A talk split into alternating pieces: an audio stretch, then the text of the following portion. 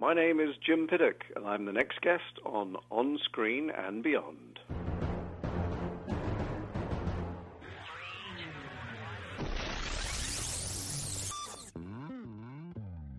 On Screen and Beyond, an inside look into the entertainment world featuring interviews with people from the movie, TV, and music industry, news on upcoming TV and DVD releases, and the rumor mill.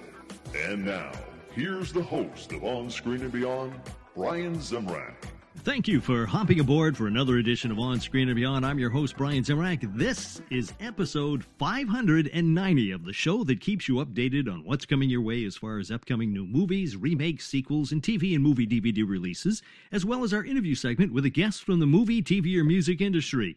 This week on On Screen and Beyond, Jim Piddock will be joining us right here on On Screen and Beyond. Now, he, of course, has been in The Mighty Wind, Best in Show, Austin Powers Goldmember, mascots, and so many things, just on and on. We could name things that he's done.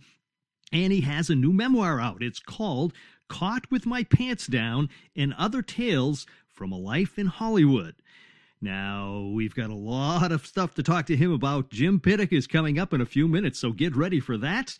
And also, uh, as we get ready for KrofftCon coming up in uh, May, that's coming our way, and we are going to be having guests who will be at KrofftCon in Orinda, California, and uh, they will be there for signings and uh, lectures about what went on in all the different shows that Sid and Marty Krofft made and things like that. It's going to be a lot of fun and uh, we'll have more information on that coming up. But we will have a guest coming up very shortly. Actually, a couple of guests have already uh, committed, and we've got more coming our way. So get ready. That is going to be a lot of fun. And if you get a chance, be sure to go over there to the Orinda Theater in Orinda, California, and uh, check that out. KrofftCon coming in May, and we'll uh, let you know more about it. So, you can look online and find out all about it. So it's going to be a lot of fun.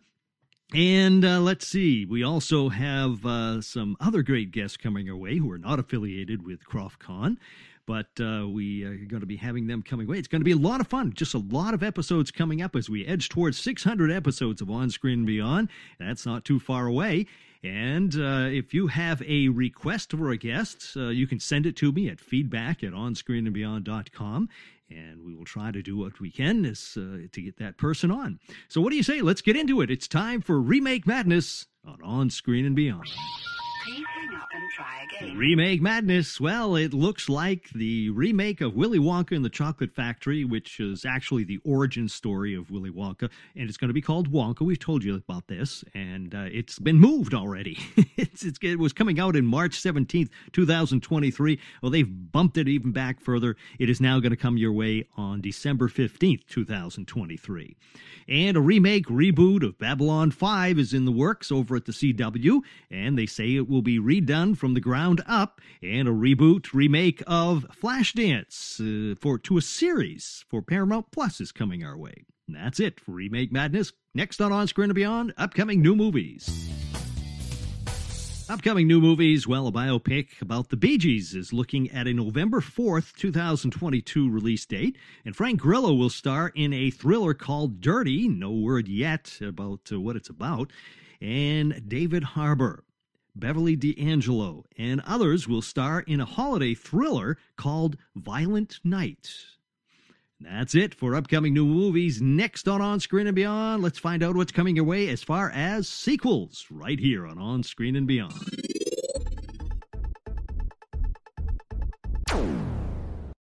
When you need mealtime inspiration, it's worth shopping Kroger, where you'll find over 30,000 mouthwatering choices that excite your inner foodie. And no matter what tasty choice you make, you'll enjoy our everyday low prices, plus extra ways to save, like digital coupons worth over $600 each week. You can also save up to $1 off per gallon at the pump with fuel points. More savings and more inspiring flavors make shopping Kroger worth it every time. Kroger, fresh for everyone. Fuel restrictions apply.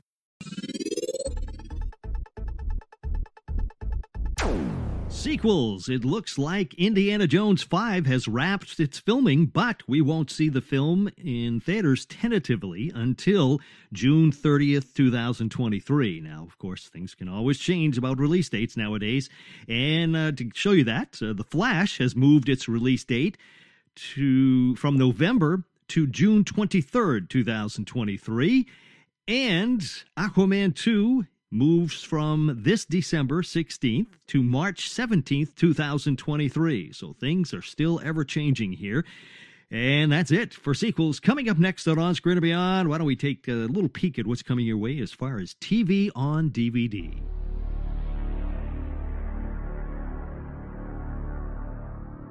TV on DVD, well, The Great Season 2 comes to DVD on April 26th. And May 3rd, you can look for The Good Fight Season 5 as it hits DVD. And on May 10th, Kin Season 1 lands on DVD and Blu ray. That's it for TV on DVD. Coming up next on On Screen and Beyond, what's coming your way as far as movies on DVD? Movies on DVD. Well, April 5th, Scream lands on DVD, Blu ray, and 4K.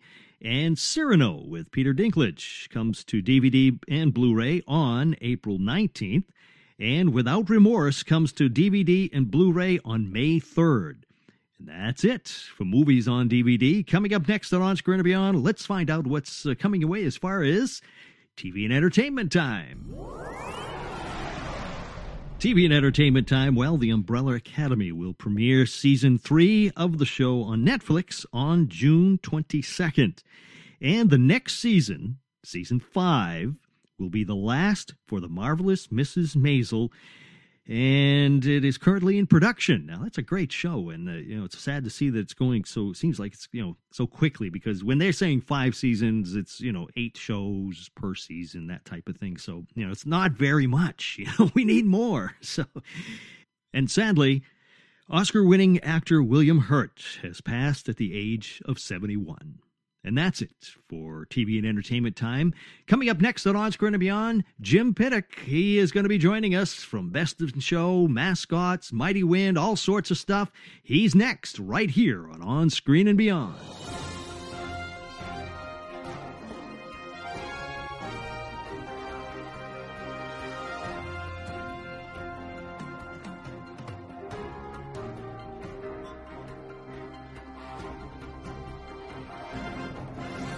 Today's guest on On Screen and Beyond is an actor who we have seen in Best in Show, The Mighty Wind, Lethal Weapon 2, Independence Day, Austin Powers Goldmember, Mascots, and so many other movies and TV shows.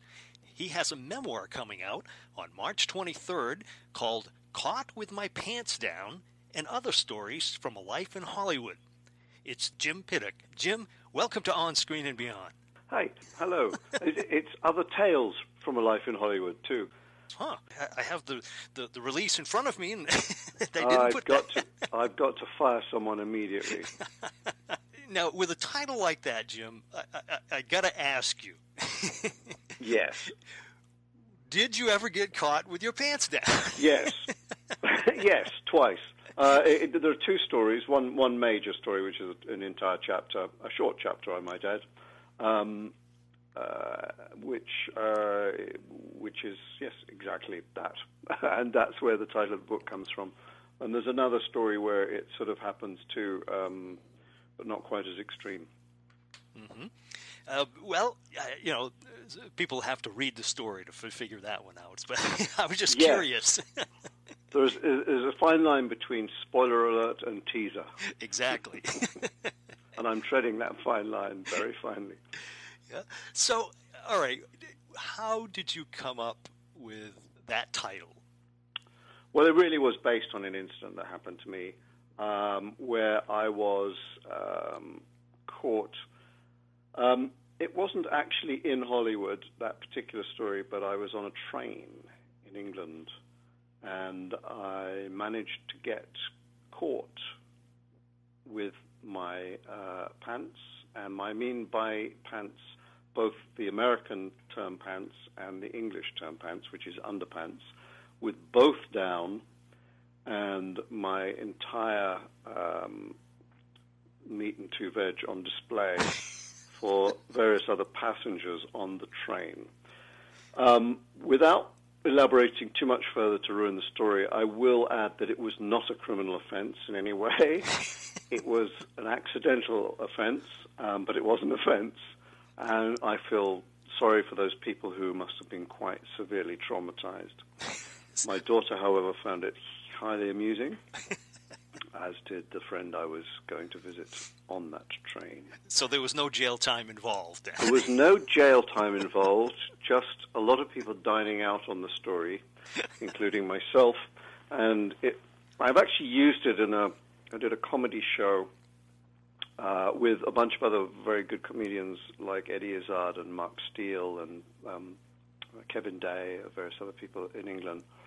It was a fundraising thing, and I was emceeing it, and I'm not a stand-up, so I thought, well, I'll just tell this story, which uh, I did, and it, and it um, in front of uh, I think a thousand people, and so it sort of has lived on. Um, the the story went down quite well at that evening, and then got, I got very cocky and then proceeded to open the second act of the show with the filthiest, most offensive joke I've ever heard. But the genius of it is it's it's extraordinarily offensive in one line, and it, and it, and it sort of hits about five different things.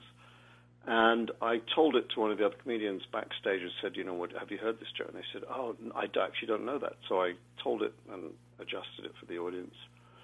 And I came out with this kind of bravado of having told this other story and it going well, and said the joke, but I had a twist on it, which I forgot to tell, but which made it cleverer um, at the end, much cleverer.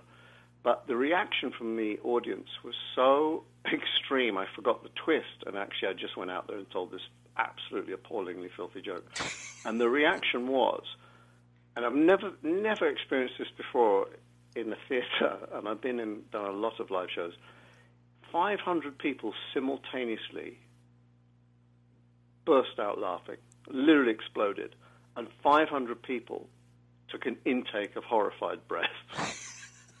so there was this kind of mixture of reactions all in one, and it so threw me. And all I could say was, "Well, I guess we know where the uh, where we can draw the line tonight."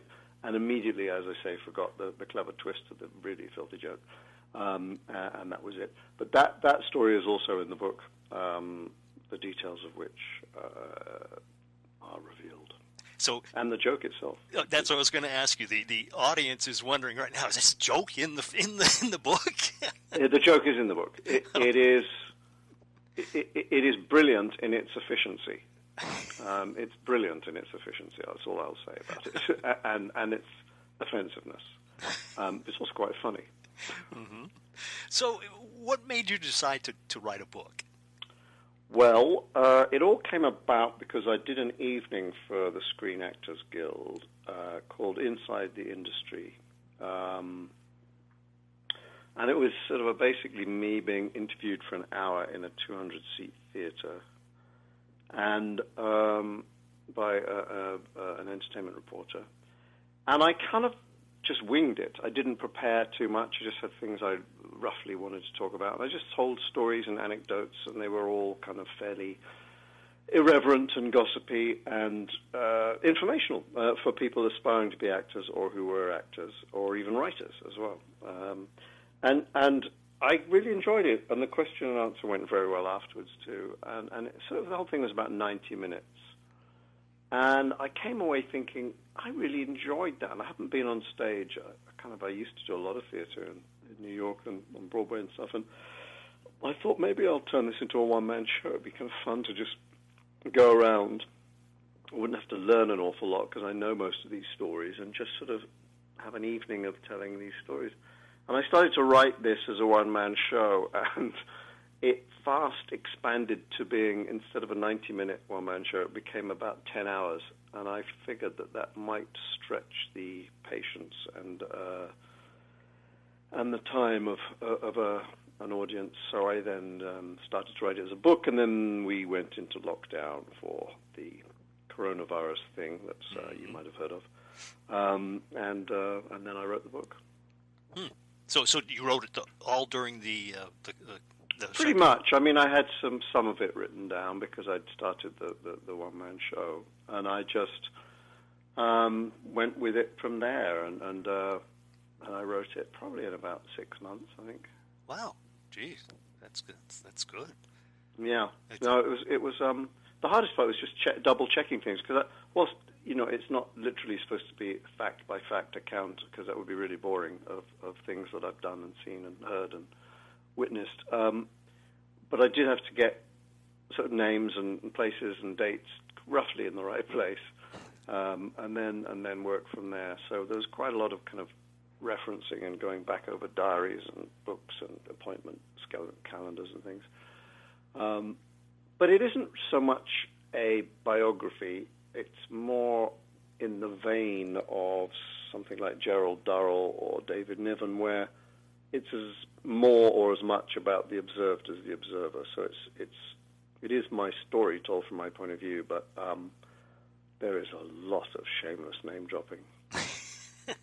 well, you've worked with a lot of amazing people. I have. I've worked and socialized for 40 years with, uh, yeah, yeah, an awful lot.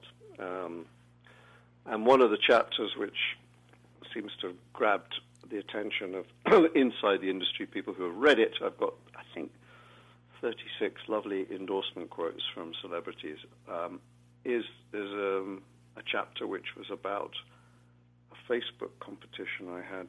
Uh, it, was, it was during the time when people were posting this ridiculous thing saying, here are 10 bands, nine I've seen, one I haven't. And you're supposed to guess which one. Now, even people I know intimately, I wouldn't have a first idea which one they hadn't seen. But people I sort of know on Facebook, of which there are probably, I don't know how many friends I've got, it's over a thousand, I haven't a clue, and it seemed to me the most pointless game that was going on.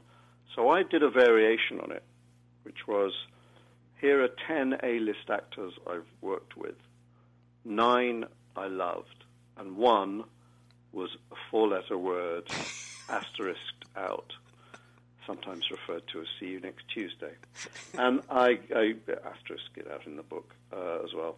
Um, and, and, it became a kind of de facto uh, kind of game show sort of quiz thing, and, and I eliminated, ended up eliminating one every day for about obviously nine days, and then and then it was over. Um, but the ludicrousness of that amused me, and it garnered people's attention, which I thought was funny too. And what was great was that nobody, the, the majority of people did not guess the person, hmm. which I thought was fantastic, and made the whole exercise, excuse me, um, the whole exercise worthwhile. Wow. Um, so take a sip of water here. mm-hmm. Just choking on a on a peanut. Um, so uh, yes, this is um, complete waste of time, of course, but then Facebook is a complete waste of time. and it was an amusing waste of time. Uh, so that appears, was one of the chapters, and is probably the most um, revealing in terms of A-listers, hmm. uh, in terms of the chapters. Yeah. yeah. Now, you said that you got a lot of uh, uh, different people from Hollywood who, who wrote you nice letters and everything about the about your book and everything. But uh, did you get some that that weren't so nice? Um, I got some that were amusing, but none. No, they were all. Uh, it hasn't been to reviewers yet. It was sent uh, as a sort of precursor to uh, a, a, bunch of kind of celebs and people, actors and stuff. Uh, a number of whom I've worked with, um, and some I know and whatever. Um, but there was there was one that I I found amusing that Billy Connolly gave me mm-hmm. uh, which was Sir Billy Connolly. I apologise. and it and it was great because, it, and, and, then I'll read you one more that's a bit more genuine. Um, this is Billy wrote, Jim Piddock has written a book. Good for him. Jim hangs around in Los Angeles and goes to parties at Eric Idle's house, where lots of famous folk ask him what he does for a living. I have always liked him. He makes me feel very famous. People feel sorry for him because he supports Crystal Palace who make up the numbers in the English Premier League. so that was Billy's roasting um, one, and then uh, I, one of my favourites is from someone who is is kind of a what we call marmite in England. You either love him or hate him. Is Russell Brand, who um, I've worked with Russell a couple of times, but I don't know him super well. But I've always liked him. And Russell wrote perhaps my dream quote. He said, Jim has done that rare thing that perhaps only Michael Caine and David Niven have done before conjured a funny, inclusive, whimsical, and magical tale about the peculiar interior of the world of film and film stars. It's as warm and immersive as fentanyl without the social damage one hopes. That was Russell Brand. and that sounds like him, too. it sounds like him, which was lovely. yes. which was lovely. So, uh, and it's sort of a dream because uh, I mean, I, one of the things that just enchanted me growing up was reading David Niven's um, books, two two memoirs about Hollywood, and probably ultimately led to my fantasy of, of, of coming one day. And little did I know that I would spend almost my entire career here. For as I say, I've been in in Hollywood itself since 1985, so it's a long, long time. Wow, was was that your intention to to get to America? No, not at all. When I first started out, I, I was, you know, I just thought I would start and be an English actor and work my way up through the theatre and do television, and if I was very lucky, do films. And I worked for a couple of years there and, and was sort of just starting to establish myself. And I was offered a job just to directing um, for three months uh, and uh, directing some stuff at uh, the drama school where I went to in London opened a branch in Berkeley, California. And I directed already at the very tender age of 24 a couple of plays in Rep in England, which um, then sort of led me to, to got me the, this assignment. And um, I came over for three months, and that three months uh, very quickly. I did a one-man show after I finished that job, which propelled me to um, to New York and onto Broadway within six months. Um, so I had a sort of dream miracle start from rags to riches uh, in the space of about a total space of about a year of my coming to the country. Mm. Yeah. So I did not have any intention, and then I kept thinking, well, I'll go back at some point. point, and then then I reached the point of no return, where my career had sufficiently taken off here, and then you know I was once you have relationships and children and houses and things, harder and harder to go back. Yeah. So so when you did come here, uh, were you looking at a specific thing? Uh, you know, being on stage, Broadway, or, or I, I did have the right to do this show that I paid. I think I had probably I was to my name. I had about two hundred dollars at that point in my life. I think I spent a hundred on getting the optioning the rights to this play, and I had a hundred in my pocket when I came to America. And I always thought, well, if I got a chance, I would try and put this show on. And it was crazy because it was about an English soccer goalkeeper playing a game on a Sunday morning uh, and talking to the audience as he's playing. And at that time in 1981, soccer was kind of almost unheard of, and nobody really knew what it was. So it was a phenomenal risk. And this, I knocked on every door in San Francisco, and everyone told me to um, piss off, quite rightly and understandably. And then this small theatre's first show of the season fell through, and they called me and said, "How quickly can you get your one-man show up?" And um, I knew this director there who was I rather liked, and, and we got it up in about three weeks, three to four weeks, and, and opened there in this theatre in San Francisco. And I um, I had full. It was a 99 seat theatre. I had a, the full house on the opening night because all the people, the students I was directing at the, the drama school, kind of were eager to see me fall flat on my face. Um, and then I had four people in the audience on the second night, which was interesting. Um, they all sat in the front row. Um, and it was rather touching because I got a standing ovation from four people at the end of the show. Um, and it, it was a high energy 90 minutes of non stop talking, diving, um, just it was literally a feat of endurance. Anyway, the reviews came out after that second performance, and um, and luckily they were kind of uh, what one could have dreamed of, and um, and the show ran. It was sold out for the next, I think it was five or six weeks, and then um, they extended it there, and then it kind of got everybody's attention nationally. Wow! So, so you went from four people to to sold out I went to four people to sold out, although sold out isn't, is still only 99 seats. But then it took me to a theater in, in Minneapolis. They booked in, and then it took me to off Broadway.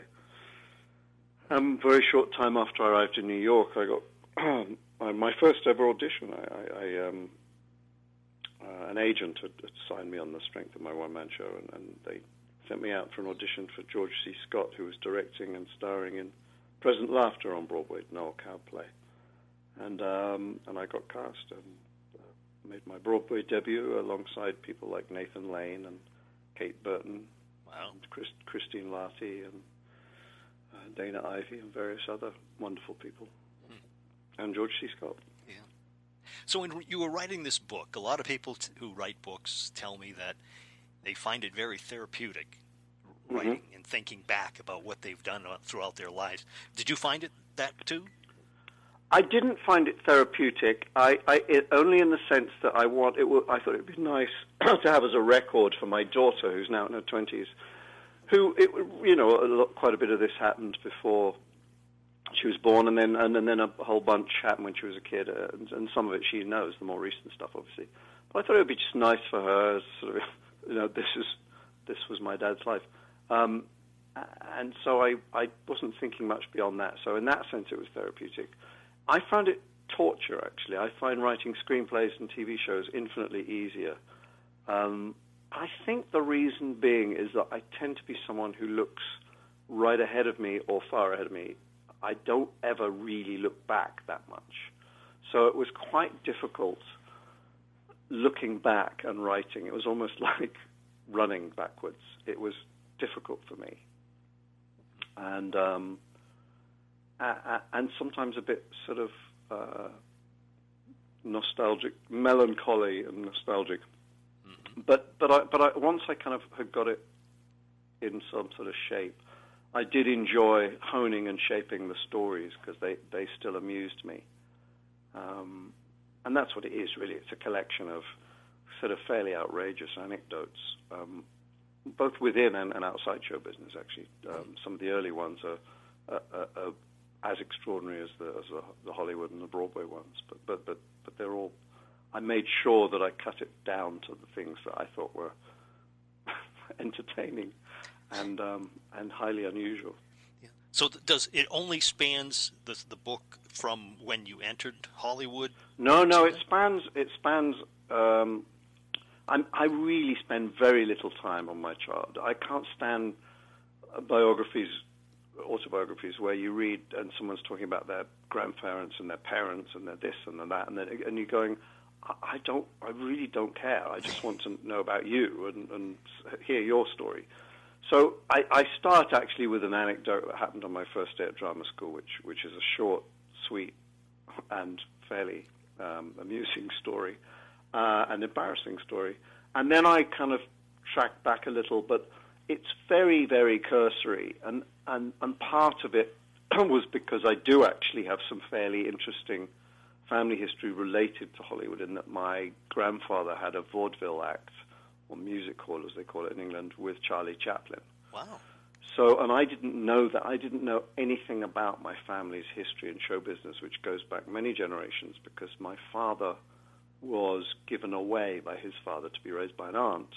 And so that it was sort of a family secret, and he had a very, very different job, nothing to do with show business. So I only discovered as I was kind of, I don't know, maybe 10, maybe into my even teens, that I had some sort of family history inside show business. And then when I was at, at drama school, I, I found uh, my half aunt, who was an act, a former actress, and, and, her husband was an actor. And then I uncovered this bizarre and, and, and extraordinary history of uh, people who, who, were involved. And um, uh, and so it kind of connects to, to, to my story. And, and, my story also is that one of the themes of the book is what, what the meaning of family is and trying to find family and my kind of eternal search. Well, not eternal because I have found it now, but my lo- lifelong search for a what I consider a family and how in show business, you know, going from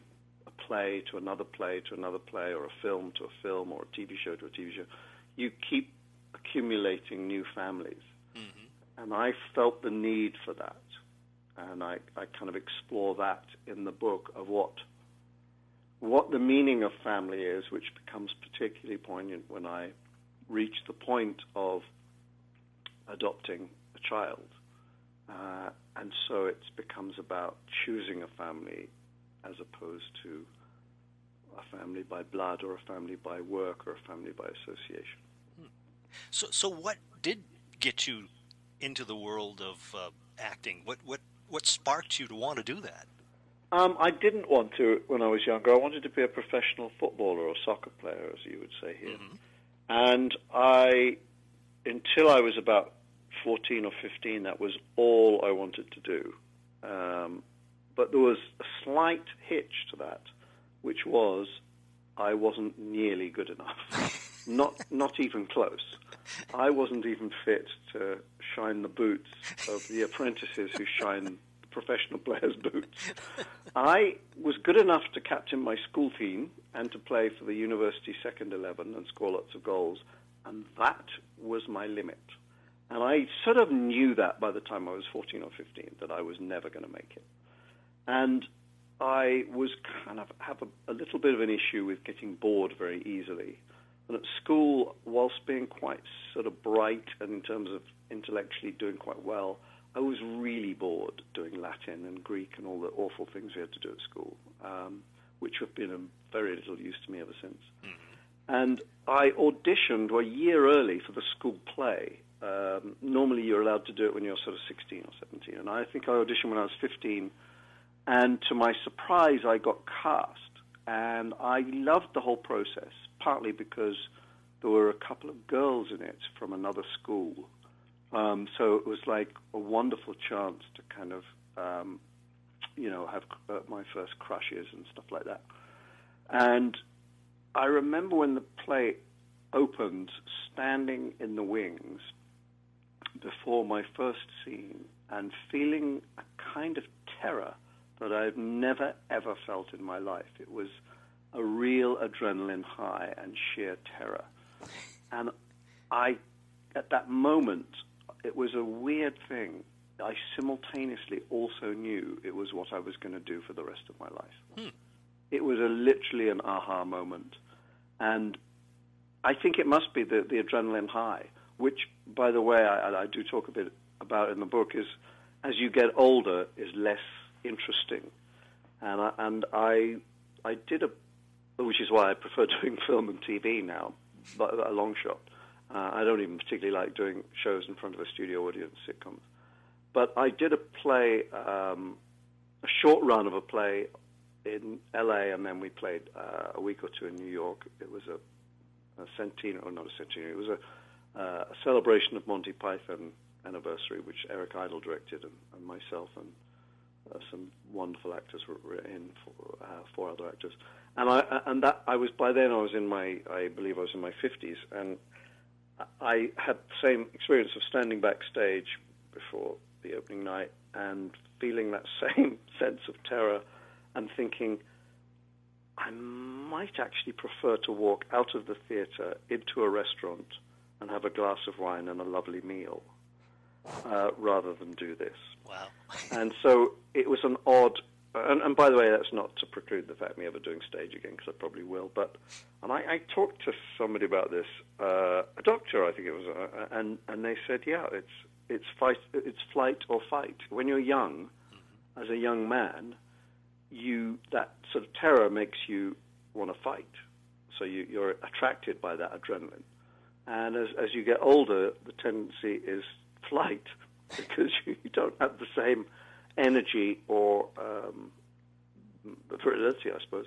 Um, it's it's a different thing, and, and that's why I think uh, Gilbert, not Gilbert, um, Laurence Olivier, Laurence Olivier admitted that as he got older, he had far worse stage fright than he had as a young actor, Hmm. Wow. and he almost couldn't go on in his middle middle age years, and found it paralyzing. And I found that fascinating because he's one of the obviously the all-time greats. But I get it now, and I understand it because it was explained to me as literally a chemical, biological condition. Um, and maybe it's psychological too. That as you as, as you get older, I sort of had done that. I played in front of massive thousand, two thousand seat houses and did it for years. And um, and I don't necessarily want to do eight shows a week and have all my evenings taken up with that. Mm. Um, yeah. That's not. As you grow older, that's not quite the way you want to live. Right. Well, no, I don't anyway. Yeah. No, no, I don't. I don't blame you on that. yeah, I really would at eight o'clock be rather be having um, a nice meal with a glass of wine. Right. but as I said, there's that. I'm still probably will will will do some short runs of things and and just see that I can still do it and get that adrenaline flowing again in in a, in a way that's fun. Yeah. Your brain needs support, and new Olly Brainy Chews are a delightful way to take care of your cognitive health. Made with scientifically backed ingredients like Thai ginger, L-theanine, and caffeine, Brainy Chews support healthy brain function and help you find your focus, stay chill, or get energized. Be kind to your mind and get these nootropic chews at olly.com. That's O-L-L-Y.com. These statements have not been evaluated by the Food and Drug Administration. This product is not intended to diagnose, treat, cure, or prevent any disease. Now, Jim, uh, you've done a lot of notable movies and TV shows, but one of the biggest ones that a lot of people remember you from is Best in Show. Mm-hmm. Yeah. Uh, how was it working on that, and how did you get the part? Well, I had met uh, Eugene Levy. Um, I knew him socially reasonably well. I'd actually met Chris a couple of times very briefly, but I knew Eugene a little better and Catherine O'Hara.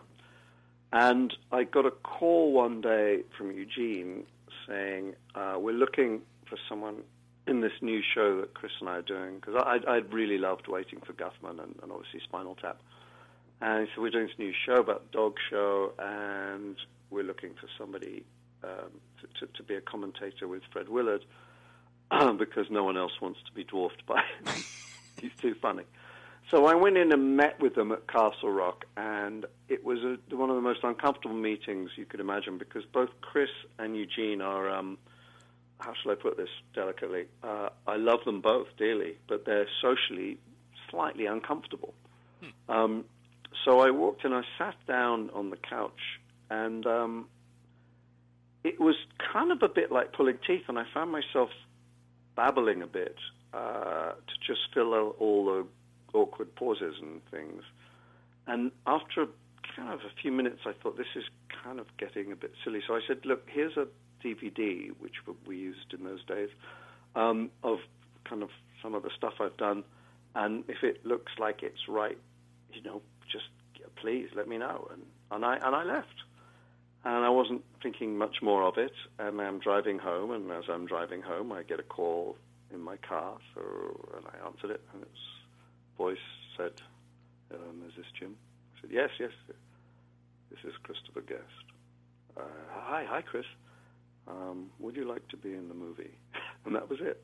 Hmm. Um, Chris, I've since worked with many times and have written with Chris. I've written yes. mascots with him and then Family Tree, the series, and, and so I've worked with him on that level. And, and he he always says that he knows fairly instinctively. He doesn't audition people. He meets them and talks to them, and he gets a gut feeling of whether they can improvise and can do what you know his sort of stuff.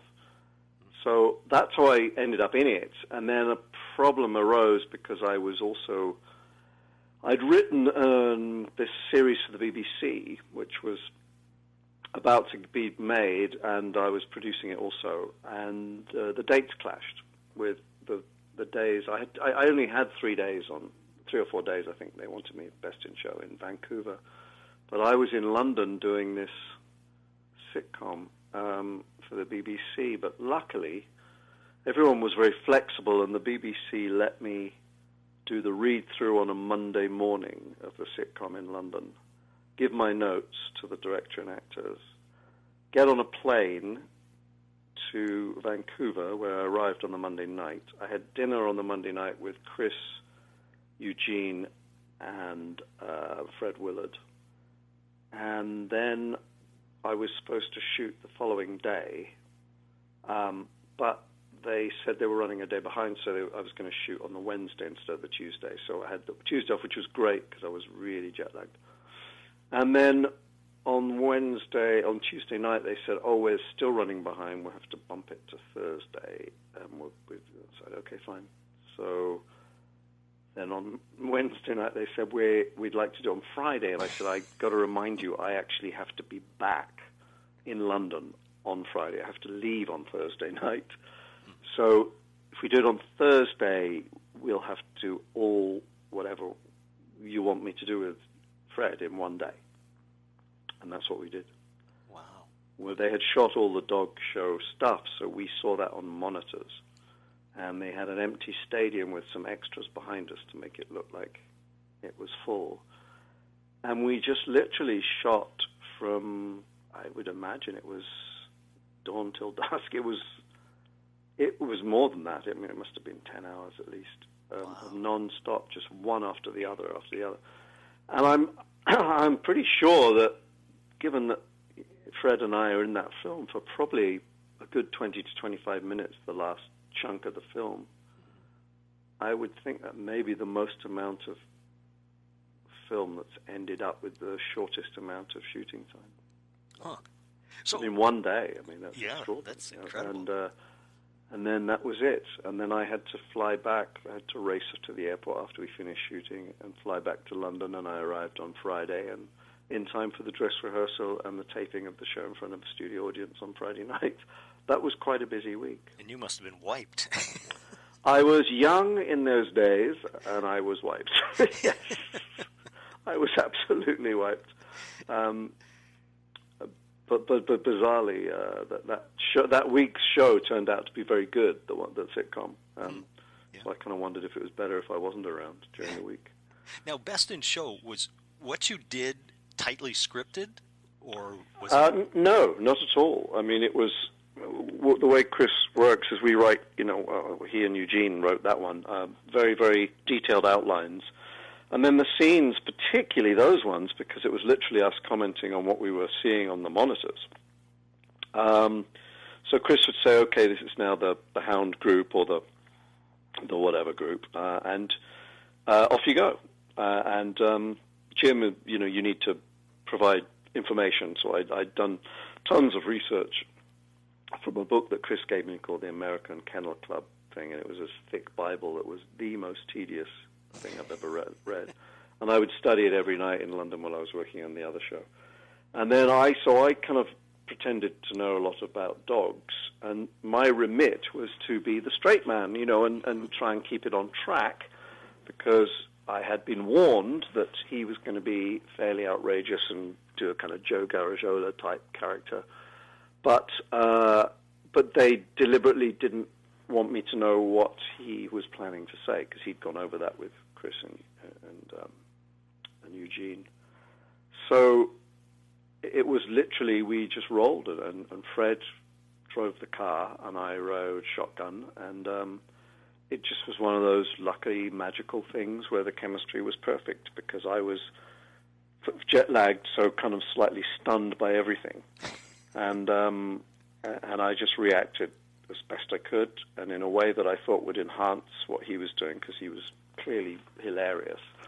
And my job was to keep a straight face where I could, and if I couldn't, to make it believable that the guy found that vaguely amusing, and then to get increasingly annoyed, and finally, sort of, I, and again, this wasn't planned, but I, but I kind of, and it was edited superbly by Chris because it just showed the sort of slow build of me getting more and more exasperated and annoyed by him to the point that when he finally says something outrageous, tells a joke, and I just turn to him and say, "Yes, I remember you said that last year," and just literally stick the knife straight in his back, um, which was the perfect end to that whole whole through line of what we did.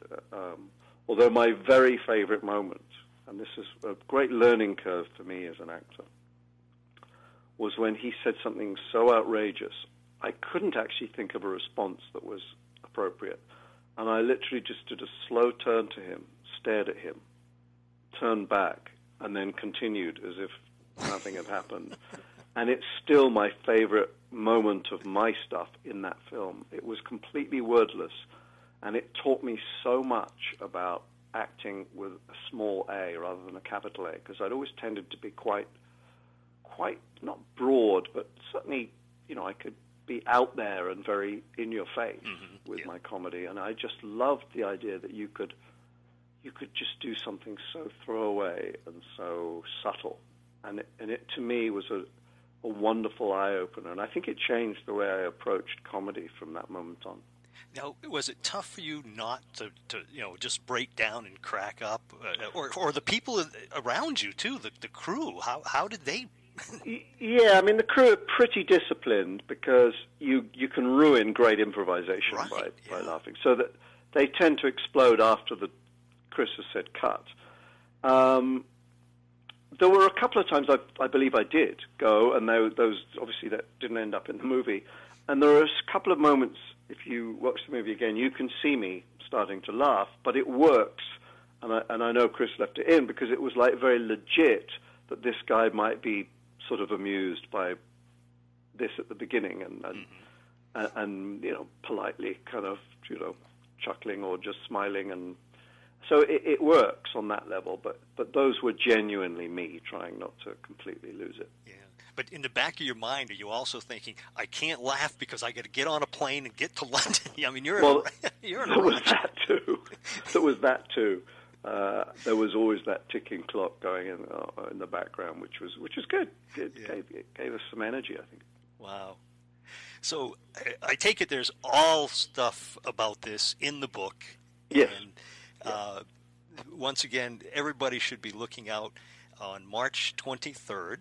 Uh, Caught with My Pants Down and Other Tales from a Life in Hollywood, correct? That's it. Very good. now, Jim, I'd like to finish up with one final question. There's so many other things we could talk about, but I know we have to finish up. Sure. But um, when you sit back and relax, what are Mm-hmm. your favorite TV shows now and of the past? And what's your favorite movies now and of the past? Um, my favorite movie is kind of a cult movie that I believe is also a favorite of uh, a lot of uh, ent- uh, comedians like like Steve Martin and various other people.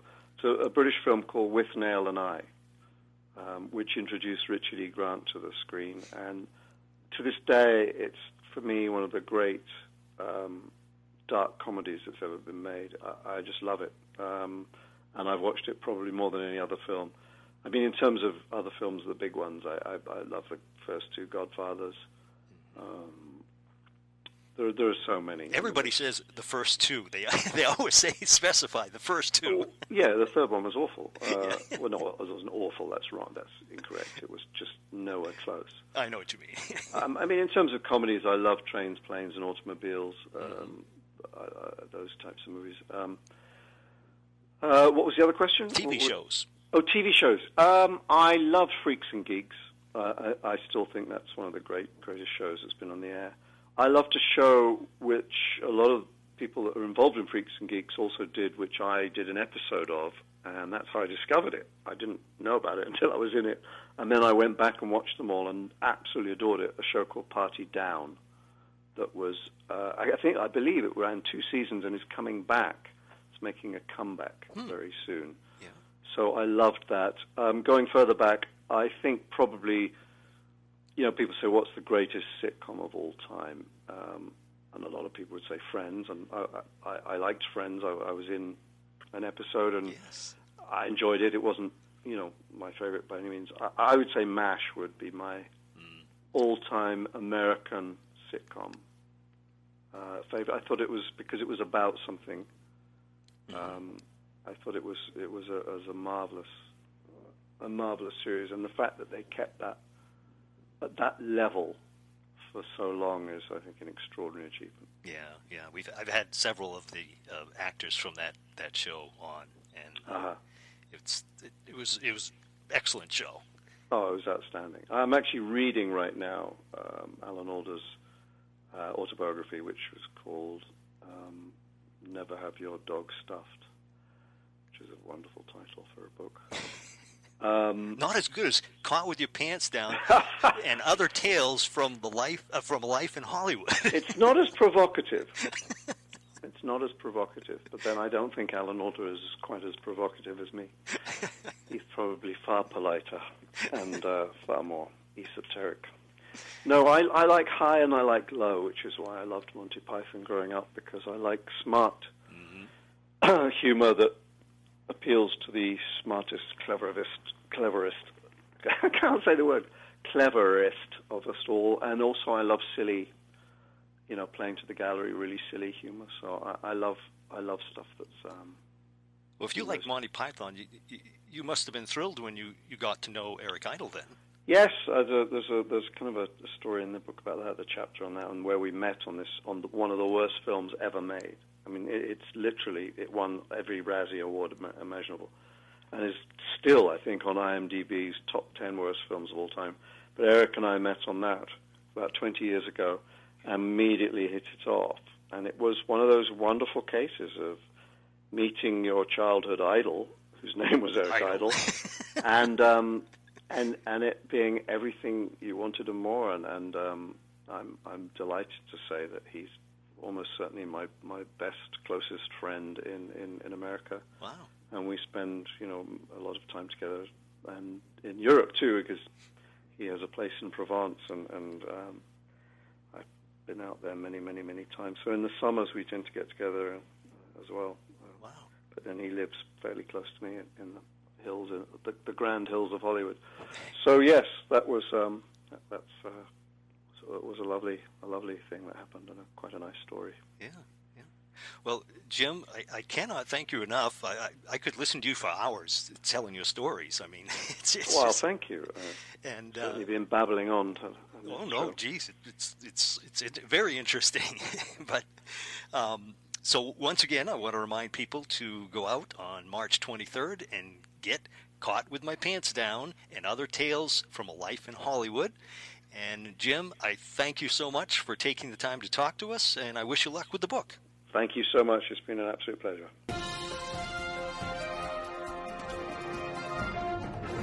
Jim Piddock, great guest right here on On Screen and Beyond. Hope you enjoyed that one. And it's so much fun hearing him talk about Best in Show and the other movies he's been in and things like that. Is it just I could listen to him for hours.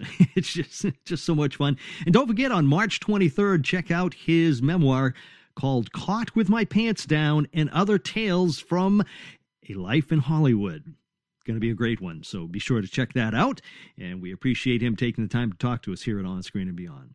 Well, we've got more and more and more and more guests coming to On Screen and Beyond. And it's thanks to you for turning around and telling friends and, you know, uh, listening to On Screen and Beyond, downloading. That's so important that you download all the episodes of On Screen and Beyond. It will help get our numbers up as far as people listening. And of course, then we get more people who are willing to come on because the more people that are listening, the more people they want to talk to. So uh, it, it's just, you know, uh, really nice that you're doing that. And be sure to tell a friend uh, so we get uh, more and more people listening to On Screen and Beyond. Subscribe for sure.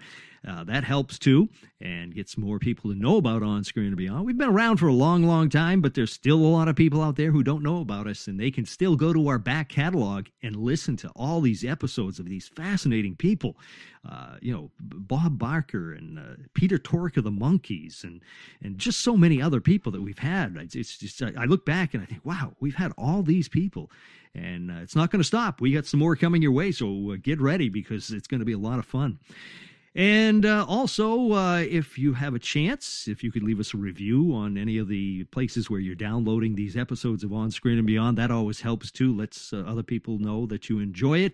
We hope you leave a five star review. That's uh, you know, that's that's the best thing you can do for us. And also, uh, we we you know we're not doing anything as yet. Hope hope we don't have to. But as far as advertisements and things like that, we you know we may have to get to that point to try to keep you know some money coming in so I can pay for this stuff.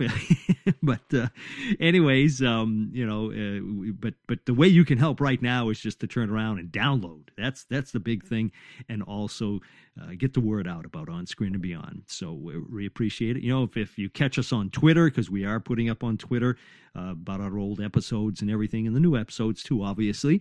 And if you could retweet those, that would be good. If you're on Instagram, be sure to like it, and uh, you know whatever else you do on there, and on Facebook or wherever. But uh, just keep that word moving about on screen and beyond. Oh, and by the way, uh, I wanted to let you know that uh, if you haven't heard, uh, you can vote for On Screen and Beyond as far as you know your favorite podcast by going to podcastmagazine.com and you can turn around and vote for us. You can do it once a day is how it's done and you can vote for us. Vote every day, you know, get us up there. We actually moved from number 44 in February to number, I don't know, somewhere around 18, 19 or something like that. We were the biggest mover on the Hot 50 podcasts, and uh, we were the biggest mover, and we hope we can keep moving up on the charts, and we appreciate it very much. So you can go to podcastmagazine.com, and you can go to, I think it says Hot 50 and then there you can vote and they ask for your name and all that stuff but you don't have to do that. You can just turn around put down the uh, show on screen and beyond. You can, they ask for the host. That's Brian Zemrak. And then you don't have to vote for others. You can. You can vote for up to three. But uh, if you would do that and then you just push submit, like I say, you don't have to put your name in there. They ask you if you want to subscribe to the magazine, all that, but you don't have to do that. Just say no, we don't want to. Uh, but uh, whatever you want to do, and uh, that's uh, you know something that helps out also because it's going to get the word out about on screen and beyond. So keep doing that too. Vote, vote, vote. All right, and uh, we thanks so much for. It's just amazing me that all these people have been voting for us. Uh, I, you know, two months ago, I didn't even know this existed. So if you could do that, that would be another help for us, and we appreciate it very much. So that's it. That's a wrap for this episode of On Screen and Beyond. So until next time, when we once again take you on screen and beyond, I'm Brian Zemrak. Take care.